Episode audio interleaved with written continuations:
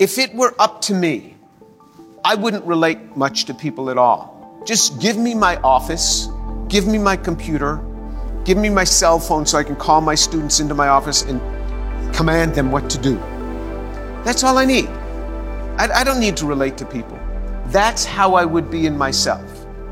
But God calls me to be different. I can no longer live like that. He has called me to work in relation to people, to serve other people. We are called as believers to do things that stretch us, that, that are, would normally be unpleasant for us because you say, well, well I'm, I'm not an outgoing person, I'm more of an introvert. Well, change.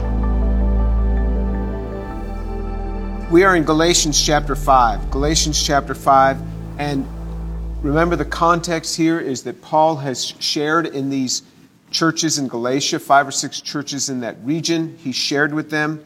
And then after he shares with them, the Judaizers come in. That's what the, the, the that, uh, how they're described. And they, they tell people that they need to start living by the, by the Old Testament law, the, the law of Moses, starting with circumcision and then obeying all the 613 commandments after that. So, so uh, Paul is trying to set the record straight here and to say, no, that's, that's not quite what you have to do, and, and you, are not under anything in the law. Nothing. Uh, you're not under that at all. And so he says, let's pick it up in Galatians chapter 5. We'll start reading from verse 10. I have confidence in you, in the Lord, that you will adopt no other view, but the one who is disturbing you will bear his judgment, whoever he is. But I, brethren, if I still preach circumcision, why am I still persecuted? Then the stumbling block of the cross has been abolished. I wish that those who are troubling you would even mutilate themselves. So in verse, in verse uh, um, 10, he says, he, he talks about the one who's disturbing you, whoever he is. And we looked last time at how if Paul had known his name, he would have called him out because, because Paul wasn't afraid to call, people's, call out people's names. Uh, uh, remember Hymenaeus and Alexander, he called them out. And, uh, um, and even John, John, the, the sweet John, he called out Diotrephes. And so, so uh, to call people out by name who were disturbing in the church. And so, so uh, but then he says in verse 12, he says, But I, brethren, I'm sorry, verse 11, but I, brethren, if I still preach circumcision, why am I still persecuted? So remember, the Judaizers were accusing him of teaching circumcision to the, the Jews, but then when he's among Gentiles, to not te- teach circumcision. And that's not at all the case. Paul never taught that you had to be circumcised, never taught that. And, and to the Jews, he wasn't teaching circumcision in, that, in the sense that he's talking about. He, they, they say that uh, if he's still teaching circumcision, he did this in the, sake of, in, in, in the case of Timothy as a witness to others. So that, that, but what he says is even their logic, their logic is not making sense. Their logic is not making sense here. And, and, uh, um, and this is often how it is with accusations. If you really look at the accusation, the logic doesn't make sense. And then we see here in verse 12, he says, I wish that those who are troubling you would even mutilate themselves.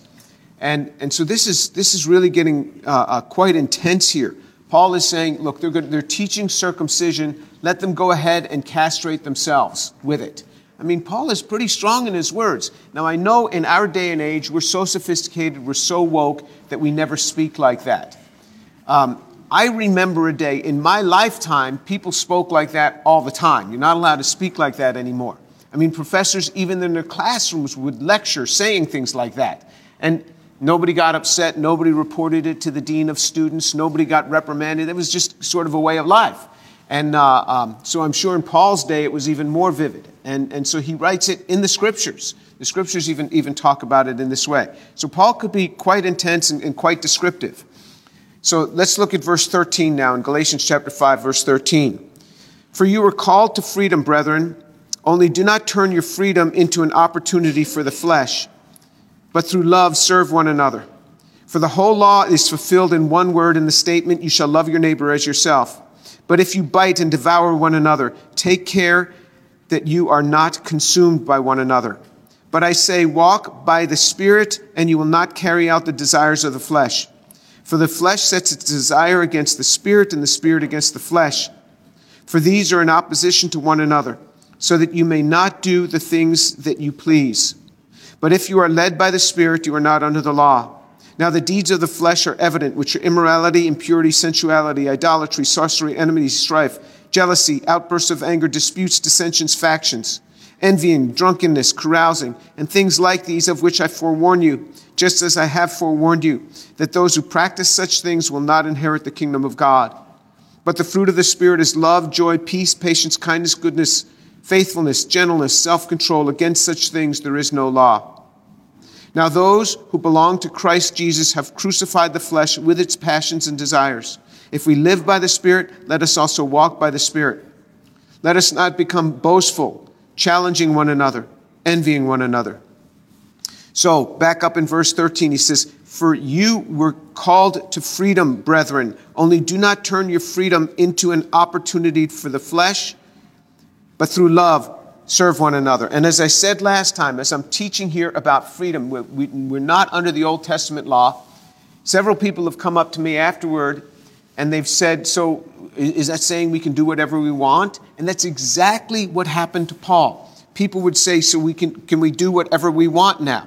And you see that uh, uh, in, in, the book, in the book of uh, uh, Romans, when Paul was teaching in, in, in Rome, the same sort of thing. In Romans chapter 6, verse 1 and 2, it says, What shall we say then? Are we to continue in sin so that grace may increase? May it never be. How shall we who died to sin still live in it? And in Romans chapter 6 verse 15, what then? Shall we sin because we are not under the law but under grace? May it never be. So the same questions people were asking then, they ask now. If, we do, if, we're, if we're free in Christ, we can do whatever we want. And Paul says, no way. And so what he says, he says, uh, uh, do not turn your freedom into an opportunity for the flesh, but through love serve one another. So he says, here's what not to do. And then right after that, he says, here's what you should do. This is a pattern throughout the scriptures. Here's what you should not do. Here's what you should do. And then he talks about often following it. And here's the results if you walk uprightly. Here's the results if you do what you should do. So he says, he says, uh, uh, he says, do not turn your freedom into an opportunity for the flesh. So he says, do not do this. But he says, what should we do? Through love, serve one another. Through love, serve one another. And then he says, For the whole law is fulfilled in one word in the statement, You shall love your neighbor as yourself. So he says, when it comes to serving one another, remember there's, there's, there's two parts to the Ten Commandments. There's the first four verses that talk about our relationship with God, the last six verses talk about our relationship to other people. These commandments that Jesus said are the most important is to love God with all your heart, your soul, and your mind. And, and in the Old Testament, your strength. And then he says, and the second is like it, love your neighbor as yourself. So now he's talking about the things where, where uh, uh, we're relating to others. And he says, you are to love your neighbor as yourself. If you do this, you're going to be all right. You don't need the 613 commandments to deal uprightly with your fellow human being. If you love your neighbor as yourself, you'll be all right. You learn to love your neighbor. And so you see here again a command you shall love your neighbor as yourself. We are commanded to love. So there is an Old Testament commandment you shall love your neighbor as yourself that's transcribed into the New Testament. Of the Ten Commandments, Nine of them are transcribed into New Testament commandments. The only one that is not is the Sabbath day, and that's why we don't feel compelled to come here on, on, on Friday just as the sun is going down to have a worship service or something. That, that uh, uh, this, this, this uh, uh, Friday night sundown to Saturday night sundown. But this has been transcribed from the Old Testament into the commands. You shall love your neighbor as yourself. So we are commanded to love. And when you think about it, to command somebody to love seems, seems antithetical. How can you command me to love? So, so if you were to say, I command you to love me, be like, uh, you're the last person I would love. if you're going to try to command me to love you. Yet God commands us to love Him, and He commands us to love our neighbor. We can get commanded in all sorts of things, but how do you command a person to love you? What, the way you can do this is you give them everything they need to walk in love. God never calls upon us to do something that we're unable to do. And he says, he says, you shall love your neighbor as yourself. We are commanded to love our neighbor. We don't have an option anymore. We are commanded to love. We are commanded to go the extra mile in this. We're commanded to do things that people wouldn't normally do. You know, sometimes your neighbor, your actual physical neighbor, the next room or the next house, does something that's offensive to you, and your natural tendency would be, well, if that's the way you're going to be, I can be that way too. And the Bible says, no, you can't. No, you can't. They're an unbeliever, you're a believer. Or they're a believer not walking rightly, you want to be a believer walking rightly. You are commanded to treat them differently than they have treated you. You're commanded to treat drivers differently than the way they might, they might treat you while you're driving. We are commanded to do this. As believers, we are commanded to be different in the world than other people are. So we are commanded, you shall love your neighbor as yourself. And he says, if you do that, you don't need all of these other commandments. If you just take hold of that, you're going to be all right.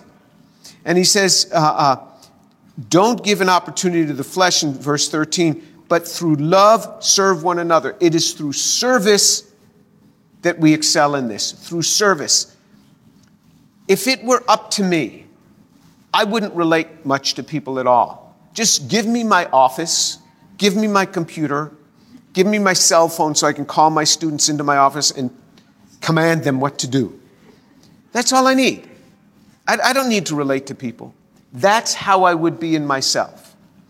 But God calls me to be different. I can no longer live like that. He has called me to work in relation to people, to serve other people. We are called as believers to do things that stretch us, that, that are, would normally be unpleasant for us because you say, well, well I'm, I'm not an outgoing person, I'm more of an introvert. Well, change, the Bible says.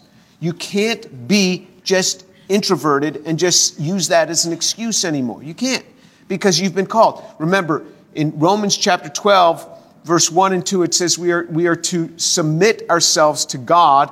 Uh, uh, and this is, he's calling us to do this. He's not, he says, I urge you, therefore, brethren, by the mercies of God, to offer yourselves as a living and holy sacrifice acceptable to God, which is your spiritual service of worship. He's calling us to do this. He's urging us to do this. It is not a command to become enslaved to the Lord. We go from slave to sin to freedom. And then he, com- he, he calls us to take our freedom and walk in, in, in servitude to the Lord. To give ourselves in service to the Lord. That's what he calls us to do. We are not, we don't have to do it in that sense. He calls us to this because he wants willingness. And, but once we accept that, yes, I'm going to serve the Lord, okay, here's what I have you to do. You want to serve me? You can't be introverted anymore and use that as an excuse. You have to step out of your comfort zone. You have to step out and relate to people. And this is why I say, when we have these lunches, sit with other people that you might not know. Sit with other people that, that, uh, that might not be believers. Get to know other people. You can't just sit with your friends all the time anymore because we're called as believers. We're called to get to know other people, to reach out to them. These are, this is, he says, through love, serve one another. You get up, you serve, you pick up trash, you do things. You get up and you serve one another. He says, well, you know, I, I kind of like to eat. Well, good. Eat quickly and then serve. Or serve and then eat quickly and serve. And, and, and then do these things. We are to change. We're to change the way we normally are. We are to serve one another. This is what we're called to do. And then he says, You're to love your neighbor as yourself. And he says, But if you bite and devour one another, take care that you are not consumed by one another. But I say to you, walk by the Spirit, and you will not carry out the desires of the flesh. And this by the Spirit might mean by the Holy Spirit, or it might be by the new Spirit that is within you. This new Spirit that is within, within you, the, the, the, the uh, and because I have, I've, I've read that, there, that the, uh, um, The definite article, the word the, the, spirit, is not there in, in, in, in the original text. It says, walk by spirit. That's, that's what I have read. Uh, although when I went to the Young's literal, it does have the definite article. So, so I, I just don't know what to think at this point. But, but one, one of you theologians can, can look that up for me. But he, what he does is he has this where he, he tells us, don't do, here's what you do, and here's the outcome. And I'm going to give you some examples of this so you see how this is, is throughout the scriptures in, in many places. So, uh, um, for example, in, in, um, in Romans, in Romans chapter 12, in Romans chapter 12, verse 21 says, Romans 12, 21 says, Do not be overcome by evil, but overcome evil with good. So he says, Do not be overcome by evil. So he gives us a commandment do not do this. He doesn't leave us there. He says, Now you overcome evil with good. You do specific acts of good. C.S. Lewis puts it this way You do specific acts of good to people who it's difficult for you to do it to. People who have offended you, people who have wronged you, you are to think, okay, if I liked this person, what would I do for them? I'd get, I'd go buy them a Starbucks coffee or something. What would you do for them if you like them? Go ahead and do that. But I don't like them. Exactly. That's why you're called to do this. You overcome this evil tendency in your life, in our lives. We overcome this evil tendency by doing a specific act of good. So think about that person that really gets under your skin, that really bothers you at work, or really bothers you, you know, in your apartment or wherever you live. Do them a specific act of good. That, that boss of yours that, that you think treats you poorly. Find out what it is that boss likes and, and get them that. If they, if they like hunting, buy them, buy them a hunting knife or something, you know, just something like that. Buy them a gift and just give it to them. Just say, Here, I just wanted you to have this. And, and you will see it will start to change your attitude toward them, and it will start to change their attitude toward you. And if we look in Romans chapter 12 again, let's start reading at verse 17. Never pay back evil for evil to anyone. So he says, This is what you don't do. Never pay back evil for evil to anyone. As believers, we can't reward evil with evil. We're not allowed to do that. Well, I won't throw the first punch, but if they throw it at me, I'm coming at them.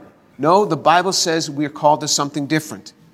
Never pay back evil for evil to anyone.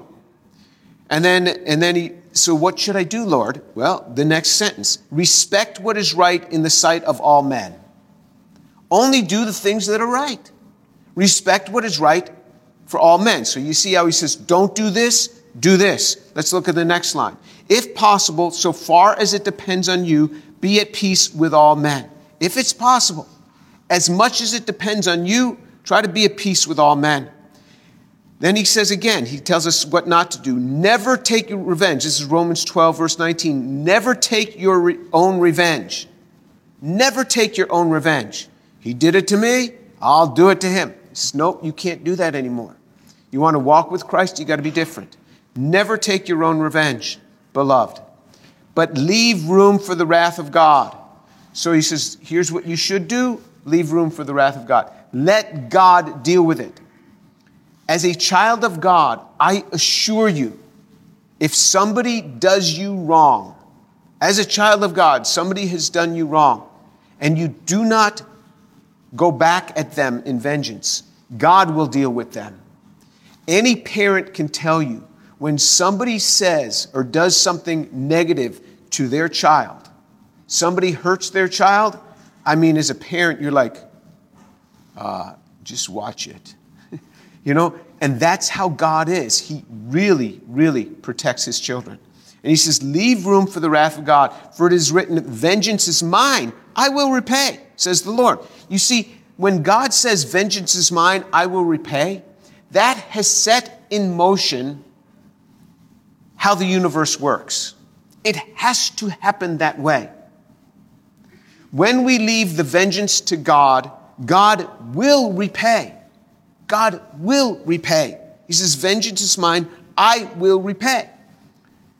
There's been a couple of times in business where Shireen has seen this happen to me, where people have come against me, and, I'm, th- and, I, and I won't say anything to them, won't do anything, and I'm thinking, it's not going to go well for you. I'm just thinking about it. I come home, I'll tell Shireen, I mean, this person doesn't know how much God loves me.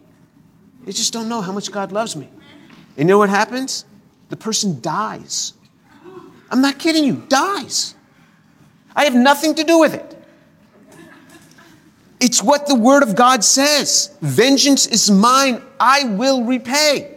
Now, I don't want you to get scared of, you know, working with me. But, but this is what it says Vengeance is mine. It is so real. It is so real. Vengeance is mine, I will repay, says the Lord. Once it's written in the Word of God like this, it has to happen. You see, God's Word, it, it, it wasn't that God's Word said, I think at some point there's going to be light, or at some point there will be light. It's, God said, Let there be light. Boom, there's light. God's Word defines what the universe does. I will repay, says the Lord. He says, But if your enemy is hungry, feed him. If he's thirsty, give him a drink. For in so doing, you will heap burning coals on his head. So, this is what we are to do. He says, Don't do this. Here's what you do. You're to be totally different in the way you, you react. Look in, in uh, uh, the book of, of Philippians, Philippians chapter 4, reading from verse 6. We're going to see again this pattern. Don't do this, do this, and here's going to be the outcome. Don't do this, but you should do this, and here will be the outcome. Philippians chapter 4, verse 6. Be anxious for nothing. So we're not to be anxious for things. I don't know if this has ever happened to you. You, you could be totally at peace, and then all of a sudden you start thinking about something. And nothing has happened, nothing has changed. You just start thinking about something, and all of a sudden you start getting really anxious. Like, how am I ever going to deal with that? This is just terrible. Just ter- two minutes ago you were fine, and now your blood pressure is up. Nothing has changed in the world except some chemicals in your mind. That's it. Some chemical interactions in your mind. That's the only thing that's changed. And all of a sudden, it's getting you in a tizzy. He says, Be anxious for nothing, but in everything by prayer and supplication with thanksgiving, let your re- requests be known to God. So don't do this. Don't be anxious. Well, what should I do? He says, in everything by prayer and supplication with thanksgiving, let your requests be made known to God. Start to pray about it. In everything by prayer and supplication with thanksgiving. So you start giving thanks. Lord, thank you that I have a quiet home just to reflect. Thank you that I have a chair to sit on. Thank you that I have a mind to think with thanksgiving. And then pray, Lord, I'm getting all stirred up about this. Lord, would you take care of that situation? I just got to commit that to you. This is what he says to do. Don't do this, do this. Verse 7 And the peace of God. Here's the result of now what's going to happen. Don't do this, do this. Here's the result. And the peace of God, which surpasses all comprehension, will guard your hearts and your minds in Christ Jesus. That's Philippians 4 7. Then the peace of God, the peace of God, which will, will guard your heart and your minds in Christ Jesus. The peace of God comes in and He starts to give you peace in the midst of this trouble. He starts to give you peace in the midst of this. You know, if, if I start thinking too much about what could happen to my family in Israel, you know, I start getting, you know, I start perspiring. I mean, it says, but you just commit this to the Lord, and the peace of God, which surpasses all comprehension, will guard your hearts and your minds in Christ Jesus. He wants us to learn to walk in this peace. And now he says something else that we should do.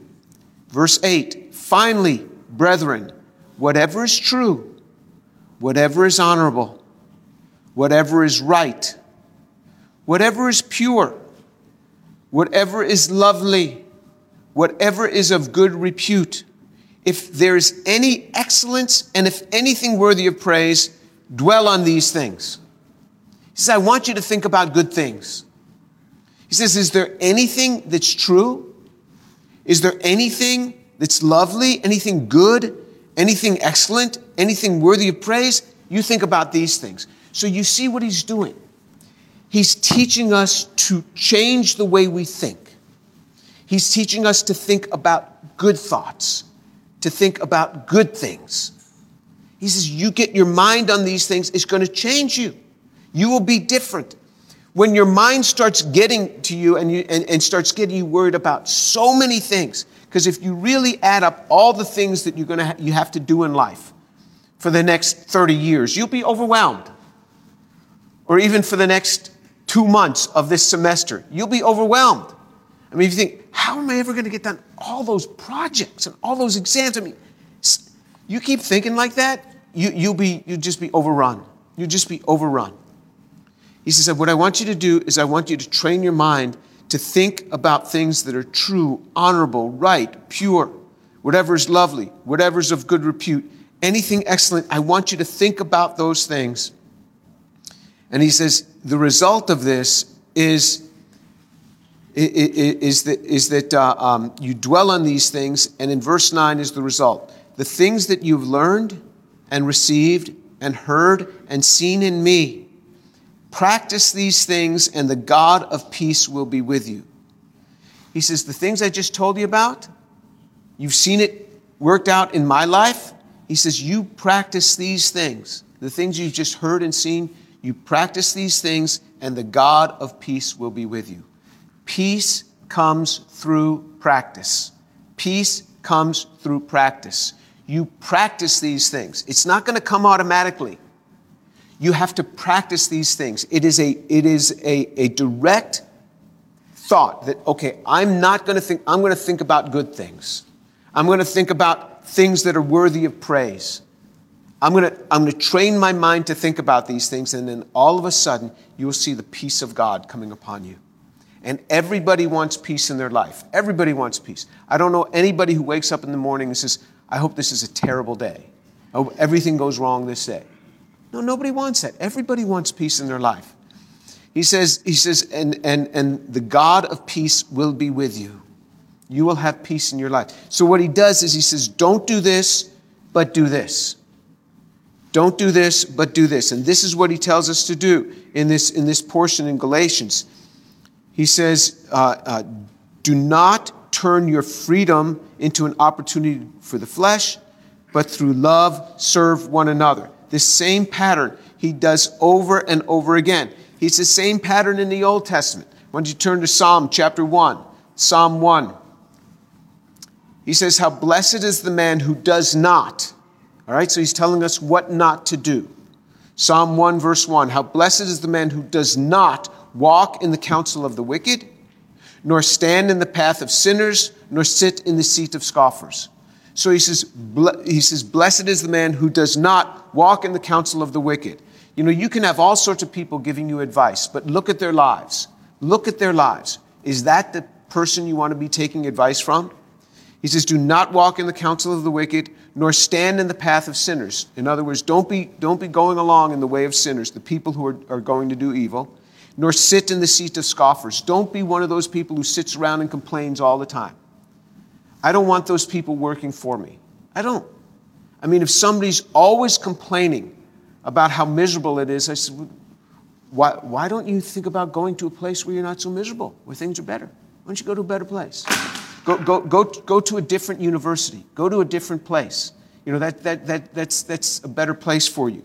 He, said, he says, don't stand in the path of sinners, nor sit in the seat of scoffers. He says, you don't have to sit around, so don't do these things. Well, what should you do?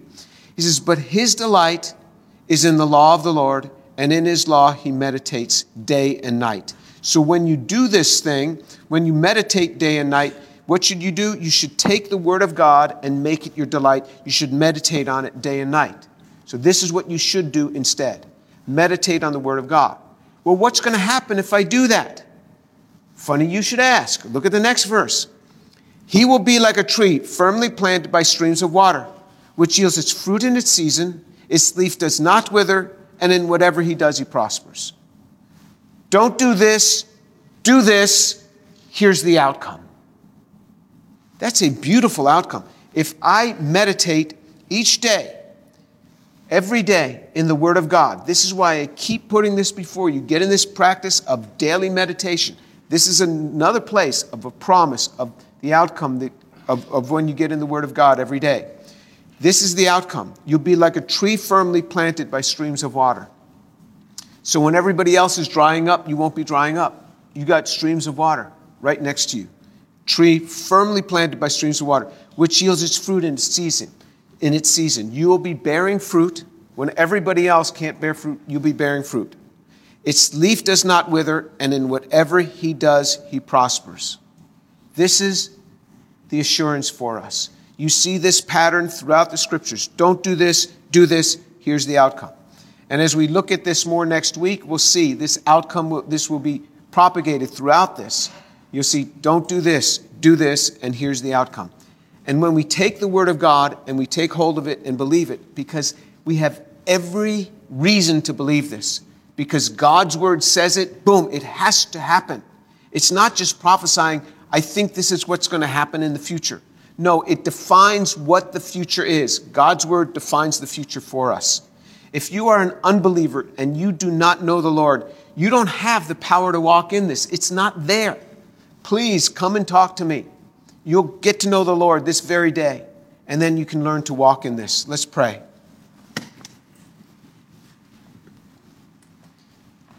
Lord, thank you so much for your word. Your word is wonderful. Blessed be your name, O Lord. Blessed be the name of the Lord. Father, I pray for these young people that they would learn to walk according to your word, that they would see this pattern of what not to do, what they should do, and then read about the blessing that will follow. Lord, your grace and your mercies be upon them. Draw them close to Jesus. Father, give them a love for the Word of God. Because I know if they're in your Word daily, they will be okay. They will be protected. They will be watched over. They will be like a tree firmly planted by streams of water, which yields its fruit in its season, and its leaf does not wither and whatever they do, they will prosper according to your word. Glory be to Jesus. Glory be to him. Amen.